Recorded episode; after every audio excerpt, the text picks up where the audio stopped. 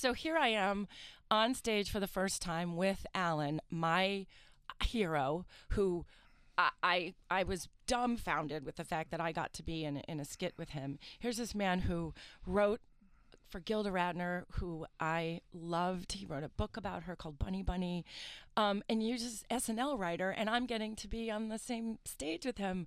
Did you when you try out to be an SNL? Do you like? Did you write a joke and you remember what the joke was, or like What- that's what got you in? To What Lorne? got me in was that um, Lorne had um, seen me, uh, quote unquote, perform. Standing on stage and sweating like the big Jew that I am, okay, reciting these jokes that I did because I wanted somebody uh, at Catch a Rising Star many years ago, uh, 1975, to um, maybe like my material and uh, represent me as a writer. Lorne happened to catch it, asked if I wrote those uh, jokes, and uh, I said yeah, and he wanted to see more.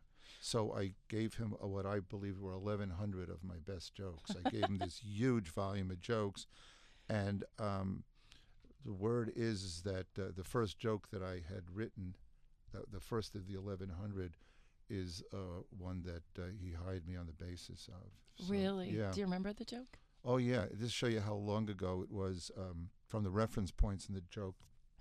I had said that the uh, post office was about to issue a stamp commemorating prostitution in the United States. It's a ten cent stamp. If you want to lick it, it's a quarter. and um, it seemed to have that struck, struck a nerve. It struck a chord.